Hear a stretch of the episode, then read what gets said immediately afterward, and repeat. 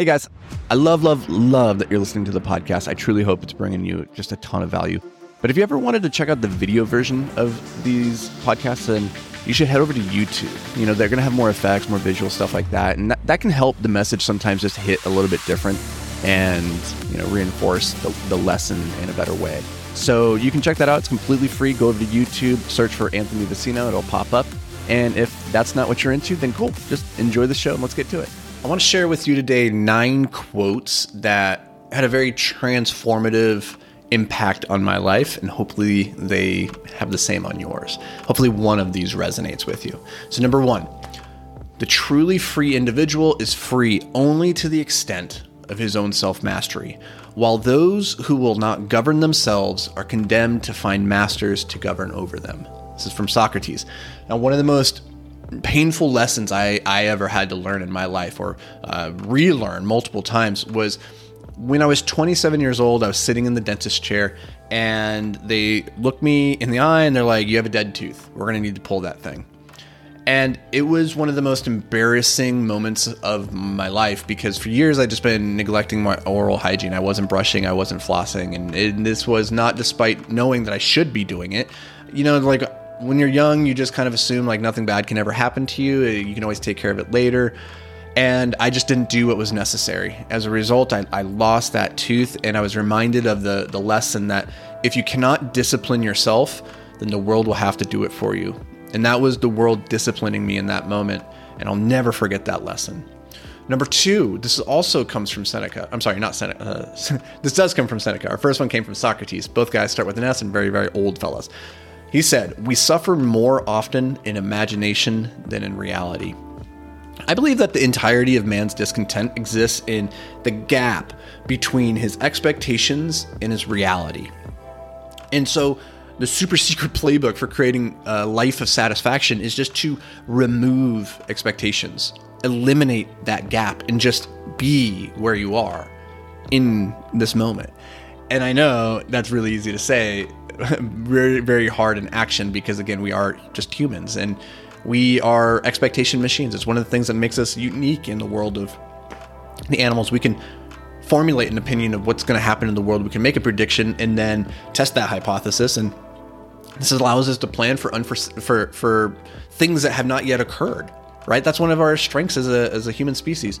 And yet, that's also where so much of our comparison, so much of our of our joy is lost in life is between expecting something to happen and then the reality of what is happening. And if we had no expectations about what we wanted or ex- needed from a moment, then we would find pretty much all of the contentment we need in that moment. It's a very, very philosophical thought, but I find it to be very true. And it's something to strive for is to reduce expectations. When you feel upset and angry, to ask yourself or to reflect on the fact that this is merely due to unrealized expectations or unmet expectations. And you have the power to control your expectations and to, to reduce them. I think there's a lot of power in that. Number three, the third quote is Civilization advances by extending the number of important operations which we can perform without thinking of them. Let me say that again. Civilization advances by extending the number of important operations which we can perform without thinking of them. This is from Alfred, Nor- uh, Alfred North Whitehead. I think that habits are the source code of your destiny. The fact that you can rewrite them at will is nothing short of miraculous. But you have to be very, very careful about which habits you imprint onto your your operating system because um, what was that quote? I think it was uh, Will Durant, who said something like, uh, excellence is a habit or something like that. Well, on the, on the flip side of that, um, so is mediocrity. A very, very easy habit, actually, is uh, that of mediocrity. And so just got to be really, really careful about what habits we, we acquire. To choose them, select them with intention. And uh, I think if we just if we just approach the the world of habit building with more intention, I think that would change the lives of so many people. Um, I think we just go through our lives often um, without any without any kind of reflection. I think it who was it Buffett maybe maybe it was Warren Buffett who said that the chains of habit are too light to be felt um, until uh, until they're too strong to be broken. The habits or the chains of habit are too light to be felt until they're too strong to be broken. I think there's a lot of truth in that. That's another really good quote. I'm just like a quote machine here today. All right, number four, that which we can be, we must be. This is from Abraham Maslow. This is one of the most impactful quote this is maybe the most impactful quote i ever had because in a very real way we are each of us the center of our own universe. Like the totality of your human existence is occurring within your skull at this moment. And so as a result of you being like this locus of perspective of the universe, we tend to overestimate our importance in the world. Like we all believe, as a result of the fact that you are observing the universe from this centralized location, that we are somehow special, that we're unique, we're above average in some way. And this is why most of us think that we're above average drivers. And on the one hand, yes, that makes us delusional to think that. But on the other hand, you are right. You are special. You are the center of the universe, as at least from your perspective, and you have the ability to change the world. Like there is potential greatness inside of you. And I don't think that anybody thinks that they were put on this earth to be average. And so the problem that we run into, as Maslow points out here, is that when we're not moving towards our greatness or moving or moving in alignment with what we know we're capable of, we feel that in the form of discontentment, frustration, um, dis- all, all sorts of negative emotions. When we're moving towards that greatness, though, that's when we find the, the, highest levels of life satisfaction, of purpose and meaning and fulfillment and all that. And so, that which we can be, we must be, is the recognition that inside of you, whatever that greatness is, you must move towards it. You must. It is your moral obligation. It is, if nothing else, your personal obligation if you want to live the, the best life that you possibly can give yourself. Number five, I don't have a muse, I have a mortgage. This is from Jack uh, Jim Butcher, and they say necessity is the mother of all invention, not inspiration. And I have to remind myself of this every single day when I don't feel like doing the work, which is like most days. It's that you have to show up and do the work anyway. This is this is what allowed me to write 12, 13 books over the course of the last decade was just showing up and doing the work even when I wasn't inspired and feel like doing it. Because as Jim put, po- points out here, he doesn't have a muse, he doesn't wait for the inspiration, he has a mortgage. He has to show up and do the work. And when you sh- when you treat creativity and your work as this thing that um, you do regardless of circumstances and motivation and, and uh, how you feel in that moment like you can move mountains. You can do anything. That's discipline beating motivation every single time. All right number six is boos don't block dunks by kobe bryant.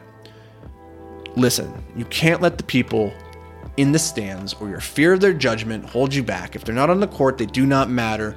Focus on what you can control, focus on your game, and ignore everybody else because it does not matter what they think. The only opinion, the only voice that matters is the one inside of your head. Okay. Number seven, happiness is love. Full stop. This is from George Vaillant. The Grant study was a 70 year longitudinal study that they did of Harvard undergrads. They followed these men for 70 years to look at all sorts of different factors of like health, relationships, earning potential. What they're really trying to find was what what are the factors that lead to a happy life, like maximum levels of happiness. And what they found was very very simple.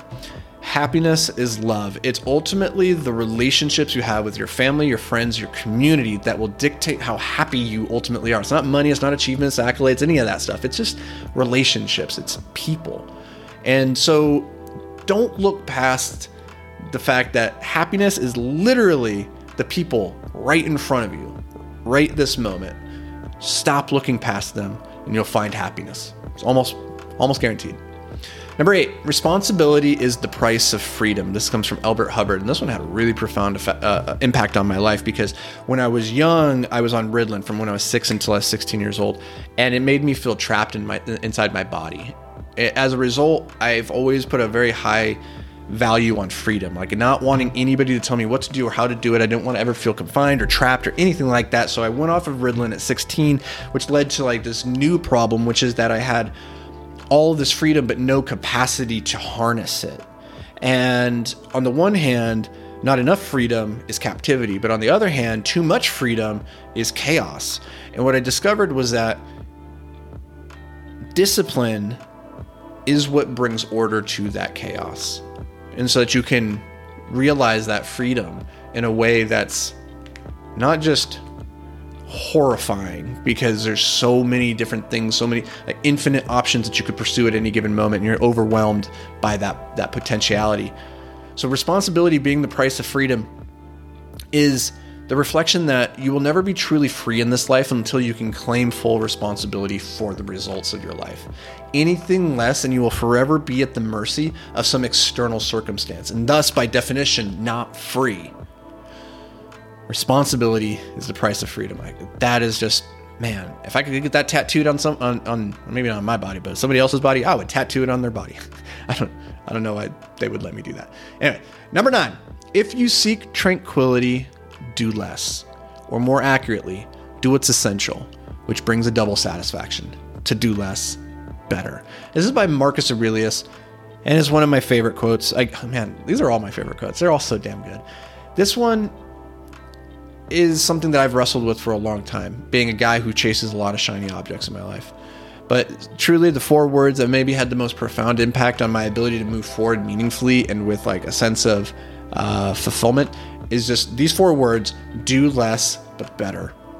Do less but better. If I could just focus on doing less things in life, but doing the things that I do to the best of my ability, that's where I find not only the most growth, not the most progress, but the most satisfaction, like the most pride in who I am and what I've done. So, those are nine quotes. I hope they, I hope maybe one of those resonated with you. Let me know. Shoot me a DM, shoot me a comment, shoot a, uh, a review of the podcast. Let me know which was your favorite quote, or if you got a different one, let me know that. I'd love to hear from you guys. I'll catch you back around these parts tomorrow, but until then, stay hyper focused, my friend. Hey, real quick, guys. You already know I don't run any ads on this because I want to keep it like a really awesome listening experience for you. But I do have an ask. I'd love it if you could just help me spread the word so we can help more entrepreneurs, creatives, and high performers just make more money with less stress and more fulfillment. So, the best way that you can help me do that is by reading, reviewing, and sharing this podcast. Like, the single thing I ask of you is please just take 10 seconds to drop a review. Seriously, it would, it would mean the world to me. And more importantly, it may just help change somebody's life. So, thank you, and let's get to the show.